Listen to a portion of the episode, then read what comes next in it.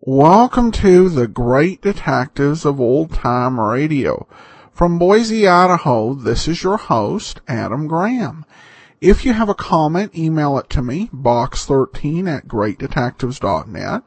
Follow us on Twitter at Radio Detectives and become one of our friends on Facebook, facebook.com slash Radio Detectives. Before we do get started, I want to acknowledge that today's program is brought to you by the financial support of our listeners, and I especially want to thank Mark, Mirth, Jake, uh, J.A. and Bruce, thank you so much for your support. We'll send access to the premium site as well as the appropriate uh, thank you gifts for donations received during our listener support campaign. I truly appreciate that.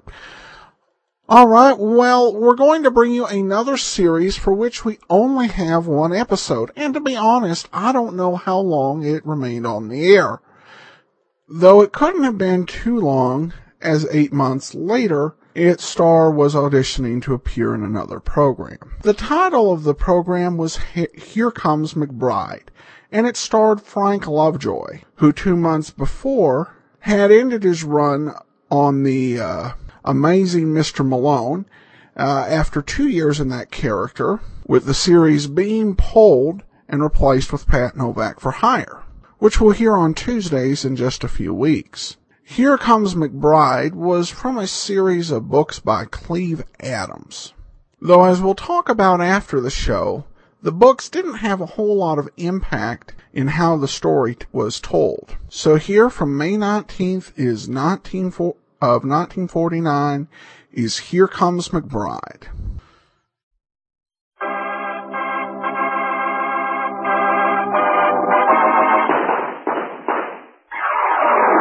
Here comes McBride. Necklace insured for $100,000 stolen from Beverly Hills residence of Cyrus Chandler. San Francisco police checking reports. Sean O'Hara, former gambler in town. Quote, on business, unquote. Parole board reveals Jimmy Severn, convicted jewel thief, has violated parole, gone into hiding.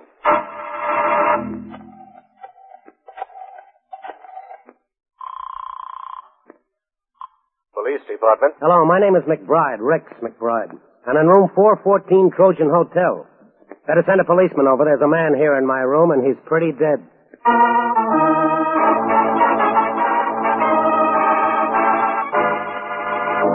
Out of the pages of Cleve F. Adams' popular novels, NBC presents an exciting new detective series. Here comes McBride, starring Frank Lovejoy.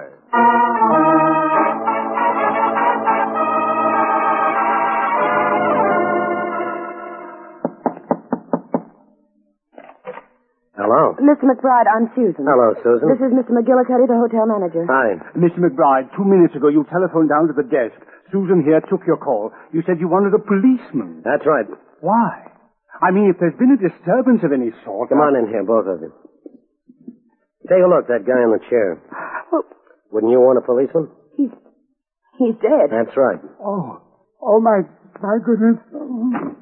Oh, fine. What a great time to keel Why, over. that's that's Mr. Severn. The dead man? Yes, Who's Mr. Severn? Mr. Severn in five fourteen. Well, look, he isn't in 514 now. He's in 414, and 414 is my room. That's what I wanted to see the policeman about. Maybe better sprinkle a few smelling salts on poor Mr. McGillicuddy here. Oh my, I almost forgot, Mr. McGillicuddy. Mr. McGillicuddy. Well, don't just stand there. Get some water for him. Not me. I've already got fingerprints on the doorknob, the light switch, and the phone. That's enough. All right, I'll get it myself. You say this dead guy lived in 514, huh? That's directly over this room? Yes. Mm-hmm. Okay, you better stay here and give McGillicuddy a little artificial respiration. I'm going upstairs and take a look. Where do you think you're going? Well, upstairs, if it's all right with you. It isn't. Well, that's too bad. Now, suppose you keep your big nose out My of... big nose belongs here. Police. Oh. Well, my mistake, uh, Captain. Your mistake again. It's Lieutenant. Lieutenant Orsatti. That's your room you just came out of? Yeah. And it's also the room Where the dead man is.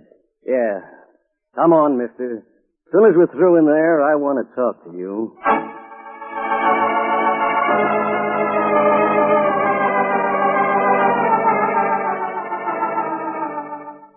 Well, McBride, we've got your room all tidied up for you again. Now, do you care to add anything to your story? There's nothing more to add, Orsatti. For the third time, I went out to dinner tonight. I left word at the desk I'll be back at 8. About 5 after I came in, came up to my room, opened the door. There's this Severn sitting in the chair stabbed. That's when I phoned the police. You were going upstairs when I stopped you. Where were you heading? Back to his room to see if you'd left anything? Look, if you're trying to insinuate I killed Severn... You're a pretty likely suspect right now. Oh, sure, sure. I stabbed Severn up in his room, then carried his body down here so nobody'd suspect me. Sounds real logical, doesn't it? You'd either be pretty stupid or pretty smart to work it like that. And I don't think you're stupid. Oh, thank you.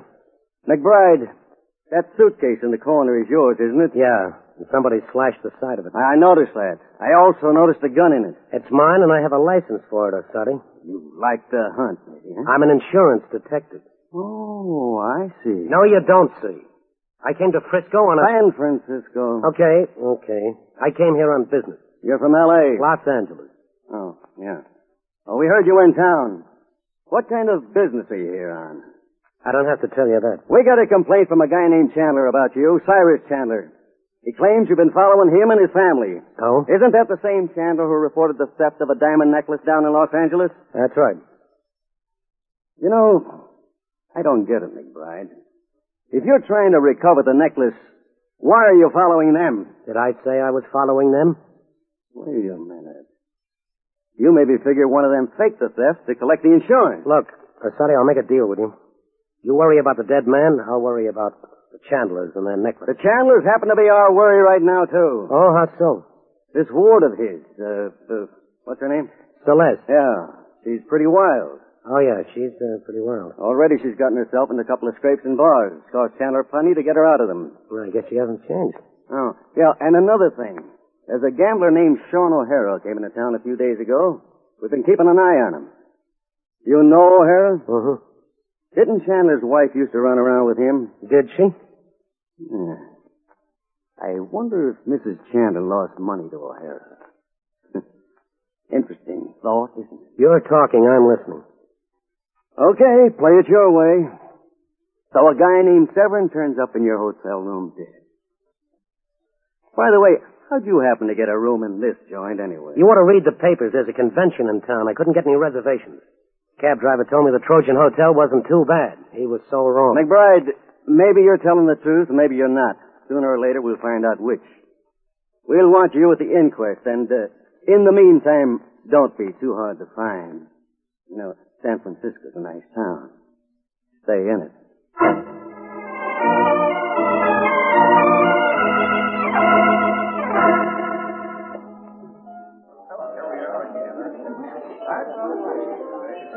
Isn't the Regis Roof sort of an expensive place for a poor struggling detective to take a girl to dinner, Mr. McBride? Expense account, Susan. Oh?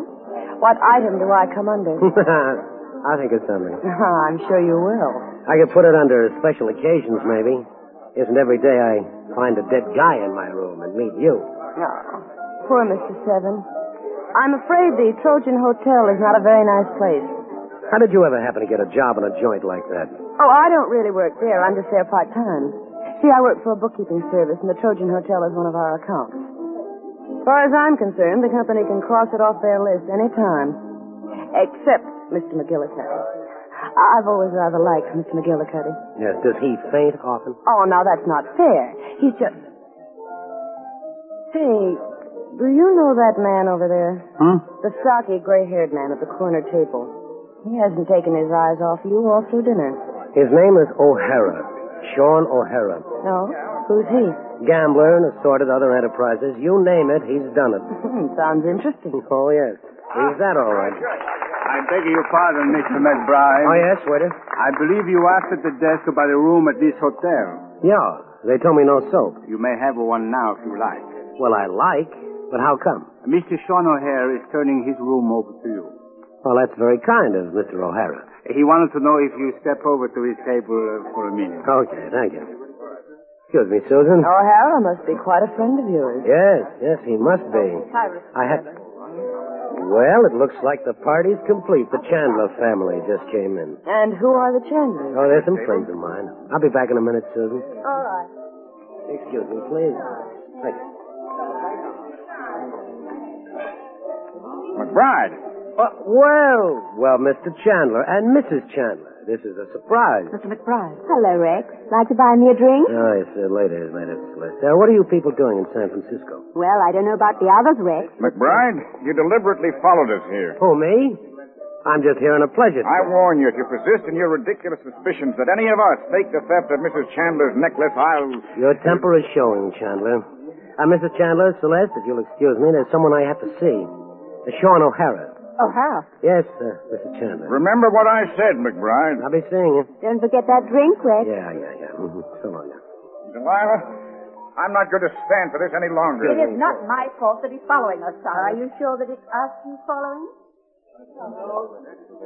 Well, hello, O'Hara. Sit down, McBride. I uh, ran into an old friend of yours on the way to your table just now. Delilah Chandler. I saw her. Thanks for the room. I didn't give it to you for nothing. Yeah, I figured that. Uh, what do you want? McBride, you're trying to recover the Chandler's necklace. Where'd you hear then? I got big ears. Well, they don't show. Must be the way you comb your hair. So what about the Chandler necklace? You work for an insurance company. They'd be glad to pay a considerable amount of money to get it back. Maybe as high as twenty-five thousand. Those big ears are showing now, O'Hara. How'd you arrive at that figure? Never mind. Close, isn't it? Maybe. Hmm. Trying to tell me you've got the necklace? I think you know better than that, but I might be able to put you on the trail of it. What do you get out of it? Simple, the twenty-five thousand. How about it? I don't know. Don't know. Have to have some time to think it over. I can't give you much. Twelve hours, maybe. That ought to be enough. Okay. Look, I'm running a little place down at the peninsula. It's an old house off by itself. You got a layout there? Small one. Couple of crap tables and a wheel. Here's the address. We'll be down there at two tomorrow afternoon. I think we can do some business. No, it could be. Well, I uh, better be getting back to my table. Mm-hmm. Oh, See you. Quite all right. Well, it's a good thing I didn't hold my breath for that uh, minute you were gone. I'm sorry I took so long, Susan. That's all right. Matter of fact, I had quite an interesting time. Oh?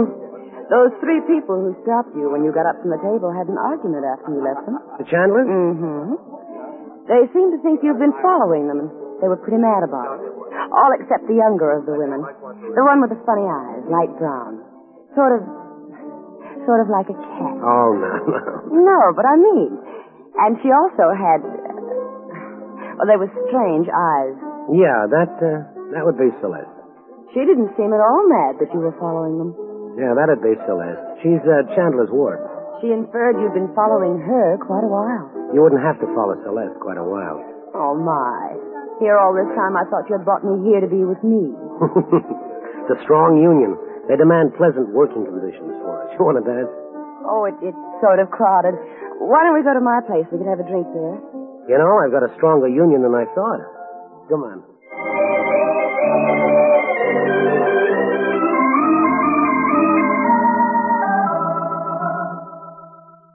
Nice apartment you've got here. Thanks.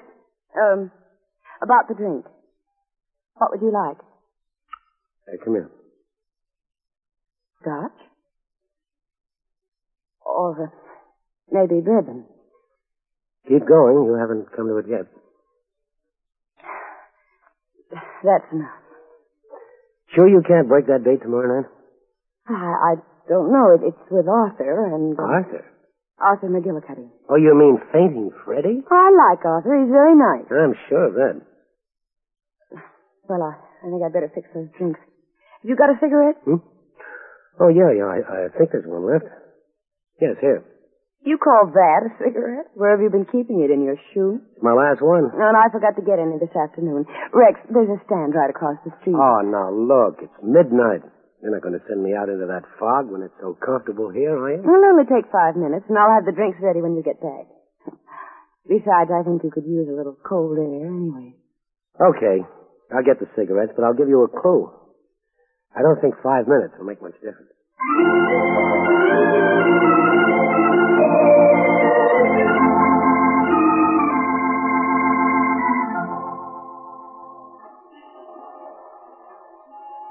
Here you are, mister. Two packs, 36 cents. Okay. Thanks. Real fog tonight, huh? Yeah. Seems like it gets worse every year. I'm thinking of installing radar. Might be a good idea. Night. Night. Hey! Hey, mister, that car! Look out! Uh,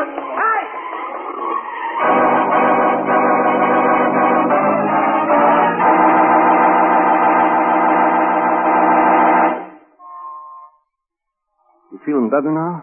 Yeah, a little.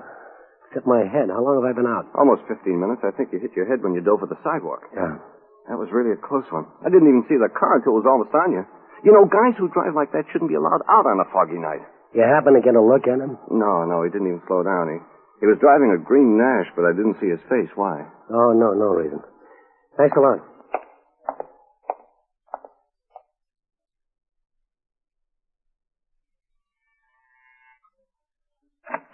Well, where did you go for the cigarettes, Oakland? Yeah. I just about given you up. Rex, what's the matter with your head? Where have you been? Oakland? Oh, come on in and let me put something on your head. No, no, I'll, I'll be getting along. But uh, are you sure you're all right? Yeah, I'll call you tomorrow. Oh, here's your cigarettes. I hope you enjoyed them, baby. It cost me some lumps.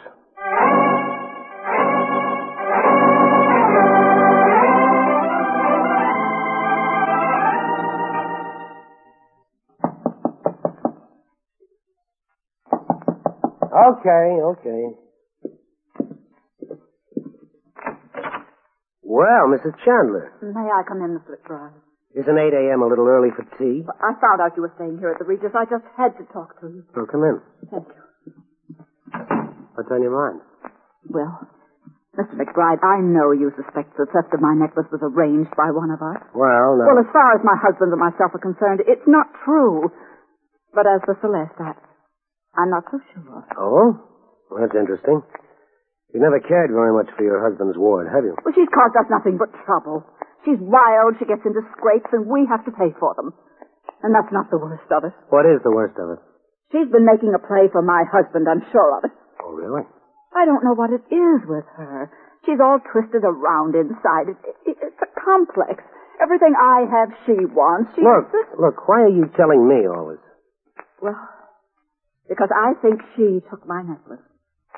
And I want you to search her room. Hmm. You know, she might object. She's not there now. How come? We don't know where she is. The last we saw her was about 11 o'clock last night. She's probably out on what she calls a party. Please search her room. Well, I don't know. It means a lot to me. I, I, well, I mean, I, I mean, if it would help clear things up. Yeah, incidentally, you know anyone who drives a green Nash? Well, well, no, I don't. Why? Skip it.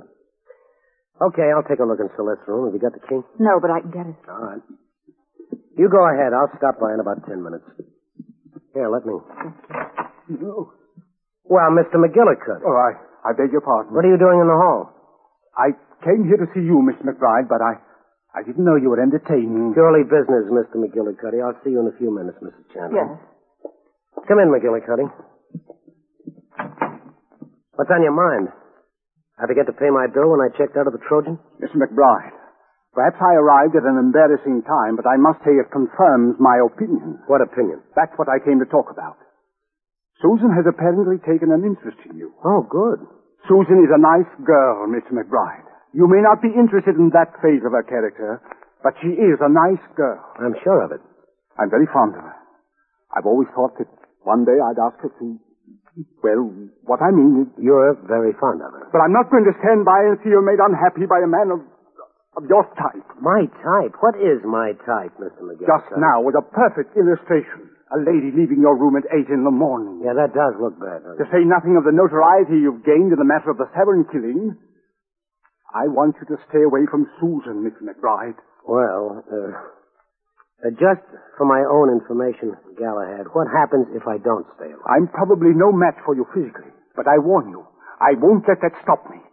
And I suspect you're more deeply implicated in that Severn killing than you admitted to the police. Oh? If you don't stay away and leave town as soon as possible, I'll keep at it until I find something which will incriminate you. And I'll stop at nothing. You're really all out on this thing, aren't you? Yes, I am. Well, this is really open house day. I guess I should have ordered some cocktail napkins. Hello, McBride. Well, Lieutenant Orsatti, how's the police department? Come on. I'm taking you in. You're taking me in. The Severn inquest is tomorrow. I'm taking you in now. Why? Know a girl named Celeste? Sure, she's Chandler's ward. What about her? She disappeared last night. Now, that's what I heard. Look, I don't know where she is. We do.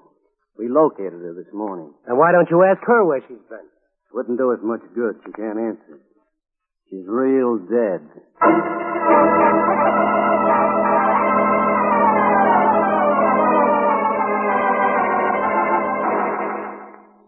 Look, McBride, you're going to stay right here in headquarters until you open up. You were after the Chandler's necklace. I still am. You figured Celeste had faked the theft, and that she had it. You knew you'd have to push her around a little to get her to talk. You pushed too hard. I told you once I didn't have anything to do with her death. I'll tell you again. I'll keep on telling you. Because it happens to be the truth. Hey, Lieutenant. What is it? This woman I want to speak. Why, Susan. What do you want? I, uh, um, I just heard about the Chandler girl being killed last night. So? I understand the time of death was between midnight and one o'clock. What's all this got to do with you? Just that Mr. McBride couldn't have killed Celeste Chandler. He was with me all evening up until almost two o'clock. Well, wait a minute. Wait a minute. You willing to swear to that? Yes. You know what the penalty for perjury is? No, but I'm sure it's quite severe. How about it, McBride? You telling the truth? You heard the lady. Okay, okay. Uh, I guess you can go then. Both of you.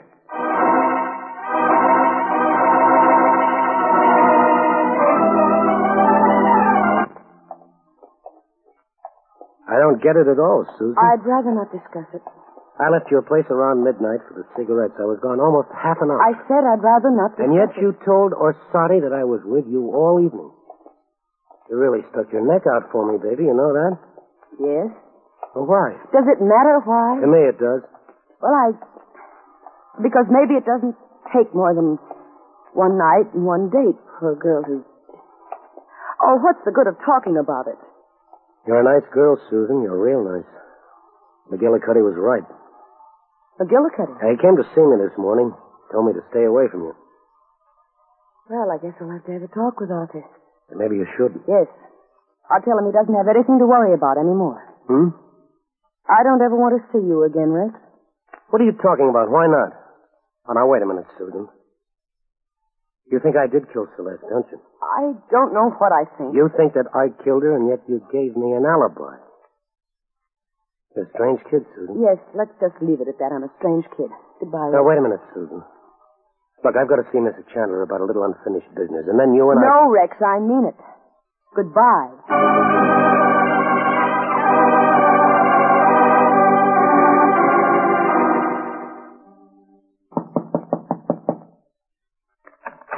Oh, oh, Mr. McBride, I've been waiting for you. You said ten I minutes. got detained. You still want me to search Celeste's room? Yes, more than ever now. They just told me about Celeste. If that necklace is in her room and were to be discovered by anyone else, it, there'd be a lot of terrible publicity. Yeah. Uh, Here's the key. I'll show you where her room is. Oh. All right. That's it. 216. You want to come in? No, I'd better not. I, I'll wait for you in my room. Okay, I'll check with you.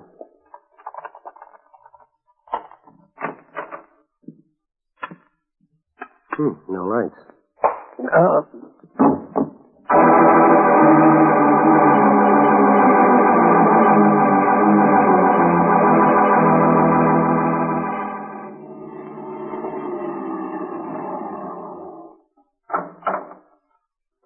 Okay, McBride, end of the line. Get out. look, with a head like mine, I don't feel like walking. You don't have to walk far, just my front door. Who lives here? This is just a nice, quiet place in the country. You'll love it. Hello, McBride. O'Hara. Oh, Sean O'Hara, sure. I should have figured it. Sit down. Where's the necklace, McBride? Necklace? The Chandler necklace. I want it. You think I got it, huh? You're playing it really smart, weren't you? Celeste squares her gambling debt by giving me the necklace, and she hires Seven to hijack it from my strong box. Severn, so his killing ties in after all. You killed Seven and got the necklace from him. Okay. So you're a smart boy. Now let's have it. So it was Celeste who gave you the necklace. All along, I'd pegged Mrs. Chandler. You're wasting my time, I McBride. should have spotted it. Mrs. Chandler used to run around with you. She told me Celeste had a complex about wanting anything to belong to her. A you, for instance. You're a real deep thinker.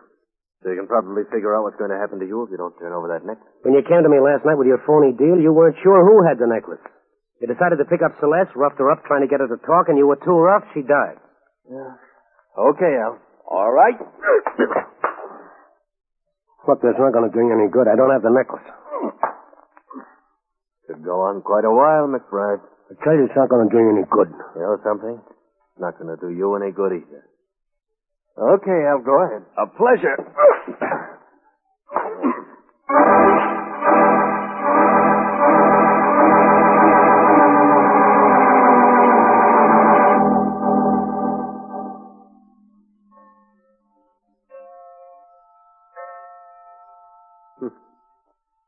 Nine o'clock. How is he out? Still out like a light. Been out quite a while now. Okay, put him on the bed. We'll let him rest a while. Okay. You stay here with him. I'm going downstairs. Right. Oh. What's the matter, rugged boy? Not so rugged right now. Not so rugged. Too bad, too bad. Look, can you get me something for these cuts?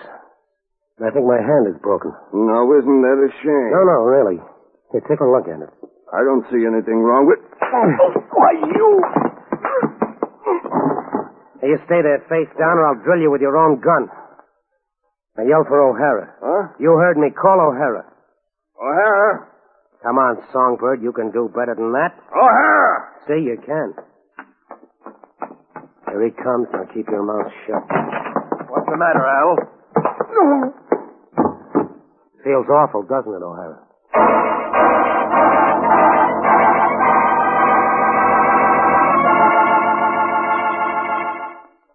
Well, Rosati, you've got O'Hara on ice. I think you can get the whole story of Celeste's killing out of him. Yeah. As soon as I knew O'Hara didn't have that necklace, I realized that he wasn't the guy who killed Seven. If he had, he'd have gotten the necklace from him. So where does that leave you? With the guy who had the perfect opportunity to kill Seven and plant his body in my room. The guy who knew I wouldn't be back until late last night. McGillicuddy, the manager. Sure.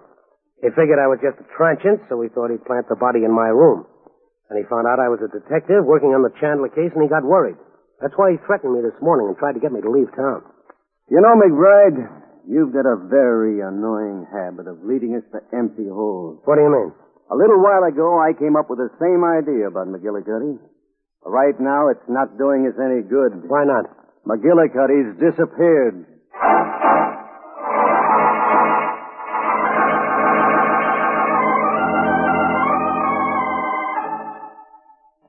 Well, I hardly thought I'd be seeing you again, Rick.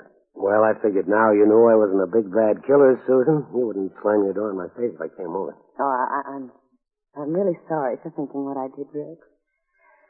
Oh, poor Arthur. I still can't believe he was capable of killing anyone. Well, McGillicuddy? Neither could I at first. But it's pretty logical when you look back on it. He was in the perfect spot for it. Now, how do you mean? Well, anyone who runs a joint like the Trojan Hotel keeps his ears pretty close to the wall. He found out Celeste hired Seven to hijack the necklace off O'Hara, so he killed Seven and grabbed the necklace himself. Well, I know it looks awfully bad for him, but I just can't believe it.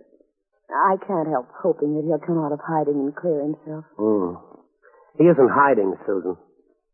He's dead. What? How do you know? Well, it's the only way it figures. The Gillicuddy's been a weak sister all along in this. He finally got to the point where even you couldn't prop him up anymore, so for your own safety, you knocked him off. I? Oh, Rex, you can't know what you're saying. Keep your hands away from your purse, Susan. Gun isn't going to do you any good now. Well, now you're not even funny anymore. I was just reaching for a cigarette. There are plenty right there on the table, baby, the ones you sent me out for last night, so that your friend McGillicuddy could run me down. That's not true. Then when McGillicuddy missed, you figured the smart thing was to cover up. That's why you gave me that phony alibi for Celeste's murder. Oh, Rex, please. You know none of this is true. It, it's just some horrible idea of a joke you have. Well, I know Milton Burl. But you've got no proof, no proof at all. Look, you haven't had time to get rid of McGillicuddy's body, not as thoroughly as you intended to. He's supposed to have landed with a necklace, remember? So the chances are the body's still in your car, or Sade's looking that over right now. To... Susan, drop that gun. I'm going out of here, Rex. No, stand still. Stand quite still. Put the gun down, Susan. Stay away from me. Put it down. I said stay away. Sorry. Ah, pretty blade. Well, for crying out loud. Your timing is lousy, Orstotti. You nearly got me killed. How about her? Did you have to? No, no, no. She's just taking a little nap. Well, don't just stand there with your bare face showing. Did you find the body or didn't you? Yeah, right where you said. Oh. Speaking of body, baby here really has one, hasn't she? you got the soul of an artist, Orstotti. And wearing a derby yet.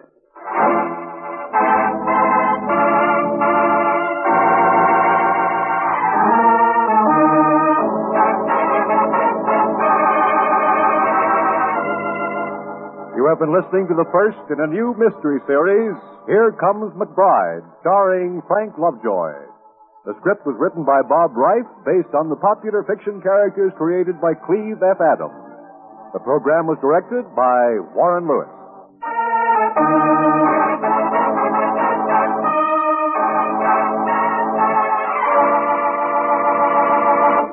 This is NBC, the national broadcasting company.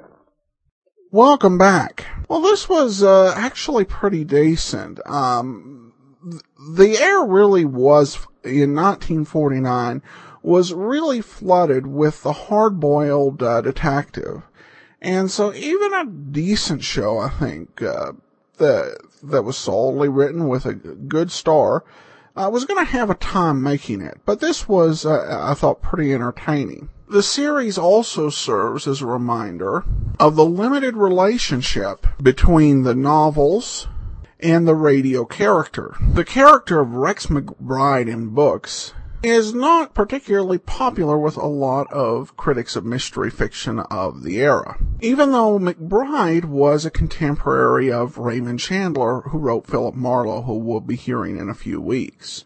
Critic Richard Moore said McBride was a cretin famous for a statement that American Gestapo is what we need.